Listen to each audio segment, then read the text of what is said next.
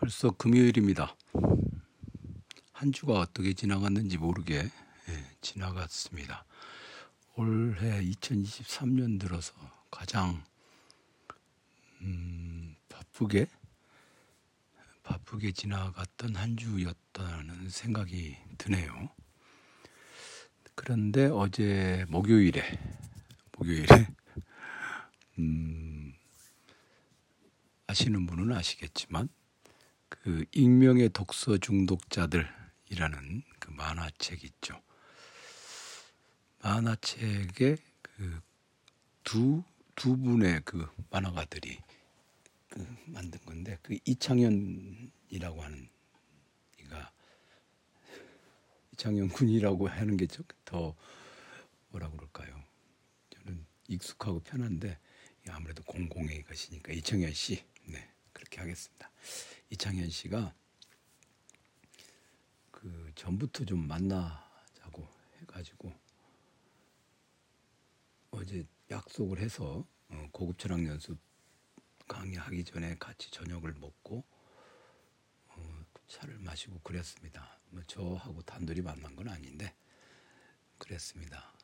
그 2008년 9년 2010년 네, 2010년 뭐 동대문구 정보화 도서관에서 역사고정 강의 문학 인문고정 강의 할 때 그 강의를 들었던 들었고 그 뒤로도 늘 늘은 아닌데 항상 음, 본때 있는 사람이라고 기억을 했었는데 익명의 독서 중독자들 그것이 출간되고 또 두 번째 권이 나왔죠. 그래서 만나서 이런저런 잡담을 했습니다. 그 잡담한 내용 중에 지극히 사적인 건 말고 여러분들과 좀 주고받 주고받는 건 아니고 제가 좀 어, 나누고 싶은 얘기들 몇 가지를 줄여서 흥미로운 얘기들을 저한테만 흥미로울 수 있죠. 그래도 뭐 이 팟캐스트를 듣는 분들은 그러니까 제가 지금 온라인에서 운영하고 있는 게 from from B2B 책에서 책에, 책으로 그런 뜻이죠.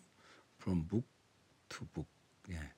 그 포스트 타입에서 공부하는 그 집중적으로 공부하는 그, 그 제가 강의만 하는 것으로는 좀 필요한 공부 내용을 전달하는 게 좀 부족한 듯해서 그걸 운영하고 있고 그 다음에 그게 좀 공부를 그렇게 막 하는 데는 아직 시간적인 여유가 없다 하는 분들은 이 팟캐스트를 제가 듣게 하고 있죠. 그리고 이제 또 수원시 글로벌 평생학습관에서 강의를 하는 내용도 여기에 올리는데 가끔은 그 강의 자료를 가지고 하는 때가 있었잖아요. 이번에 미학 예술학 예술 철학에서 첫 번째 또 아홉 번째 그다음에 열 번째.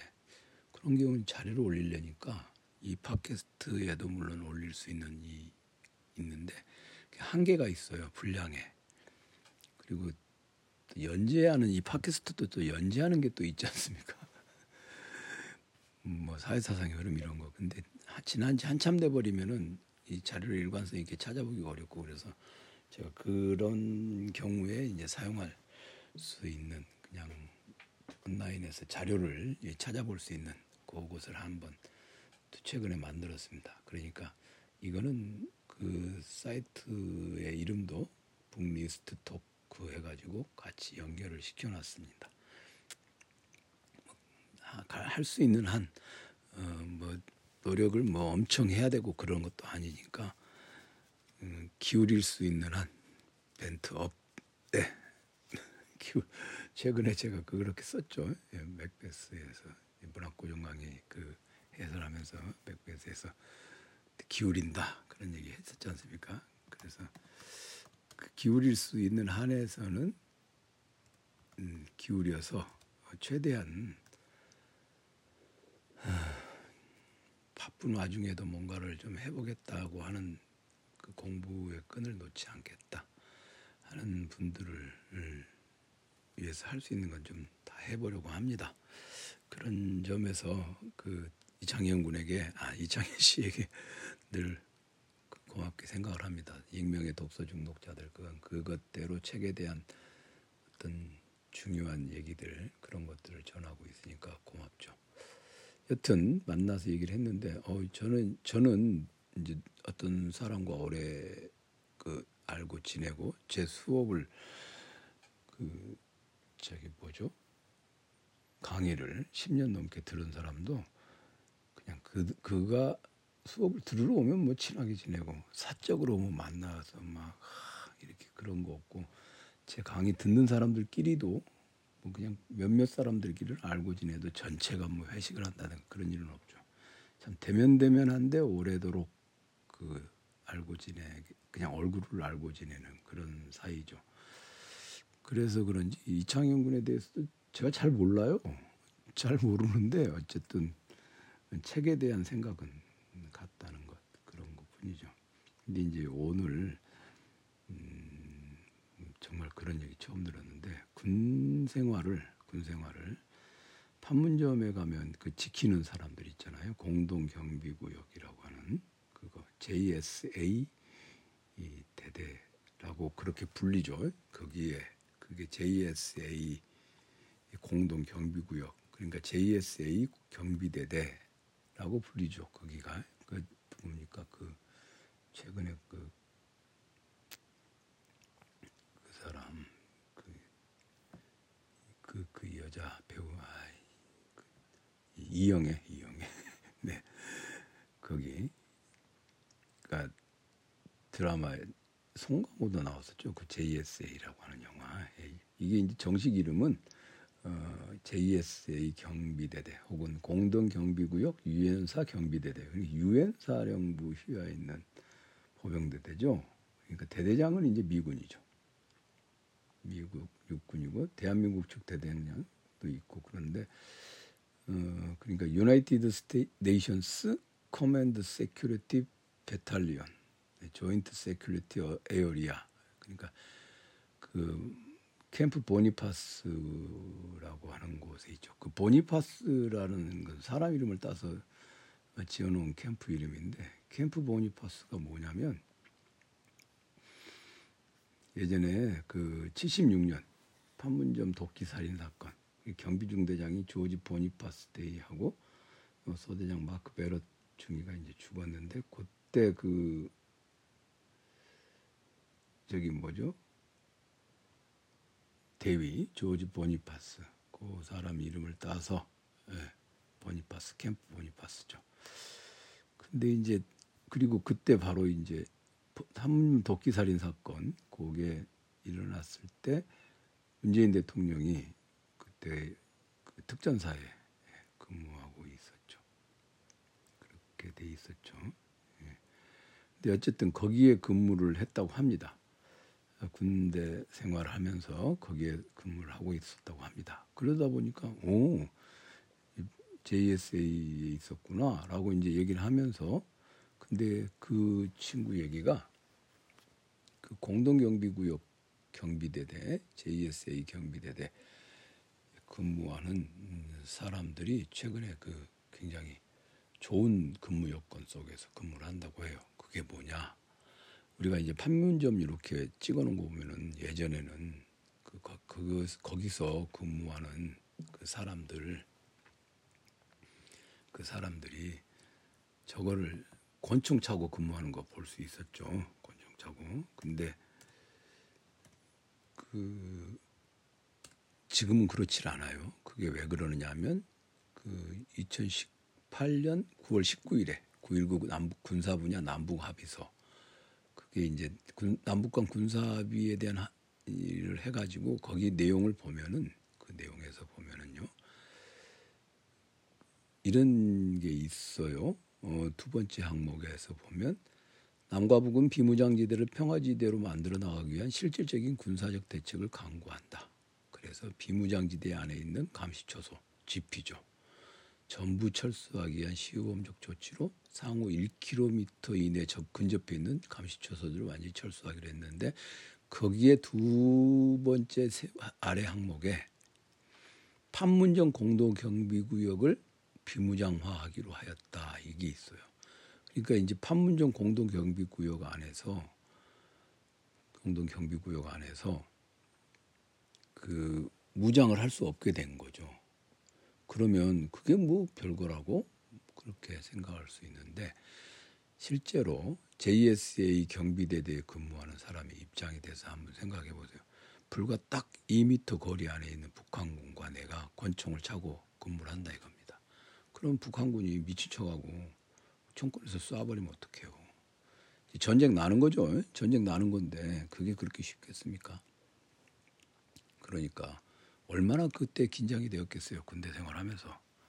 JSA에 그때는 지금 경비대대 지원해서 가나 그때는 차출되었겠죠. 이 친구가 등치가 좋고 싸움 잘하게 생겼어요. 싸움 잘하게 생겼어요. 그리고 굉장히 그 뚝심 있게 생겨가지고 아마 그 나름 그 대대 출신들은 자기네들이 육, 그 한국 음? 코리아 아미에서 최상 top tier에 있는 그런 군인 군인이다 그런 자부심을 갖고 있을 거예요. 그러니까 그렇게 돼서 참 그 문재인 대통령의 그 것에 대해서 굉장히 감사하게 생각한다. 그런 얘기를 하더라고요. 저도 이게 9.19 군사합의에서 그런 것들이 굉장히 중요한 업적이라고 생각을 합니다. 그게 문재인 대통령이 지난번에 9월 19일 날 그 퇴임한 후에 퇴임한 후에 그 처음 서울 나들이는 처음으로 했던 게 바로 그게 기념식 5주년 기념식 참석을 위해서 퇴임 이후 처음으로 서울을 방문했었죠. 그래서 그게 요즘에 이제 말도 안 되는 얘기로 폐기 이론이 등장하고 있는데 그것에 대해서 명백하게 반대하고 그 최후의 안전피를 제거하는 무책임한 일이라고 아주 강경한 어조로 얘기를 했었죠. 저도 그렇게 하는 것에 대해서 아주 깊이 공감합니다. 뭐 요즘에 국방부 장관 신원식이 뭐 이런 애들이 떠들어봤자 또 신원식이가 어떤 모르는 사람은 잘 모르겠지만 신원식 아주 아주 양아치 군인 출신이에요. 근데 문재인 대통령은 그 말하자면 판문점 덕기 살인 사건에 현장에 있던 건 아닌데 그 긴박했던 순간에 거기에 투입되는 특, 특전사에 있었던 사람이 전쟁의 위협이라는 게 한 한순간에 인계철선이 끊어 인계철선에 불이 붙으면서 이 난다는 것을 잘 아는 분이기 때문에 그런 얘기 했을 거예요. 그리고 저는 이제 이게 저의 그 아주 지극히 사적인 판단인데 이 투키디데스의 덫이라는 것에 지금 남북한이 걸려 있는 거거든요. 투키디데스의 덫이라고 하는 거 그게 뭐냐? 이제 그 아테나이하고 어, 라케다이몬 스파르타하고 펠로폰네소스 전쟁이 벌어지게 된 이유가 바로 그거죠. 상대방이 무장을 하고 있다. 그 무장을 이기려면 우리도 무장을 해야 해. 그러니까 서로 보이지 않는 두려움이 이제 계속해서 무장을 증폭시키는 이 국제 정치학에서 절대로 피해갈 수 없는 어떤 그런 중요한 난제 중의 하나가 바로 이 투키디데스의 덫입니다.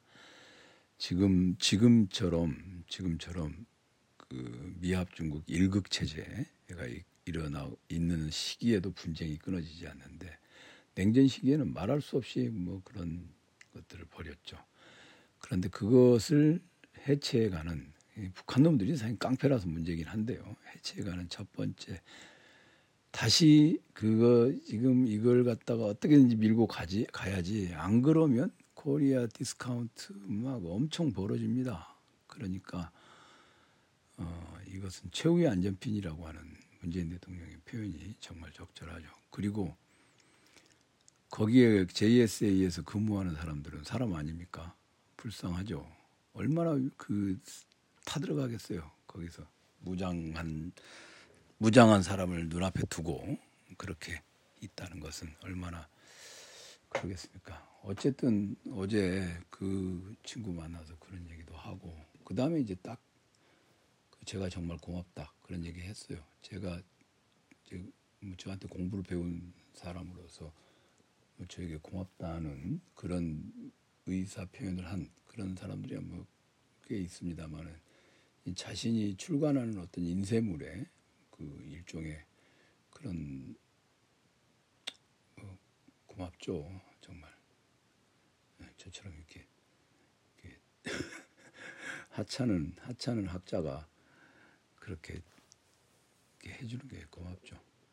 그, 그 뭐 인정받지 않아서 괴롭다 그런 것은 없는 없습니다만은 없습니다만은 그래도 그런 것들을 이렇게 보여주고 뭐 어, 얘기해 주니까 고맙습니다. 배신이 판치는 세상에서 네, 그렇게 해서 음, 늘,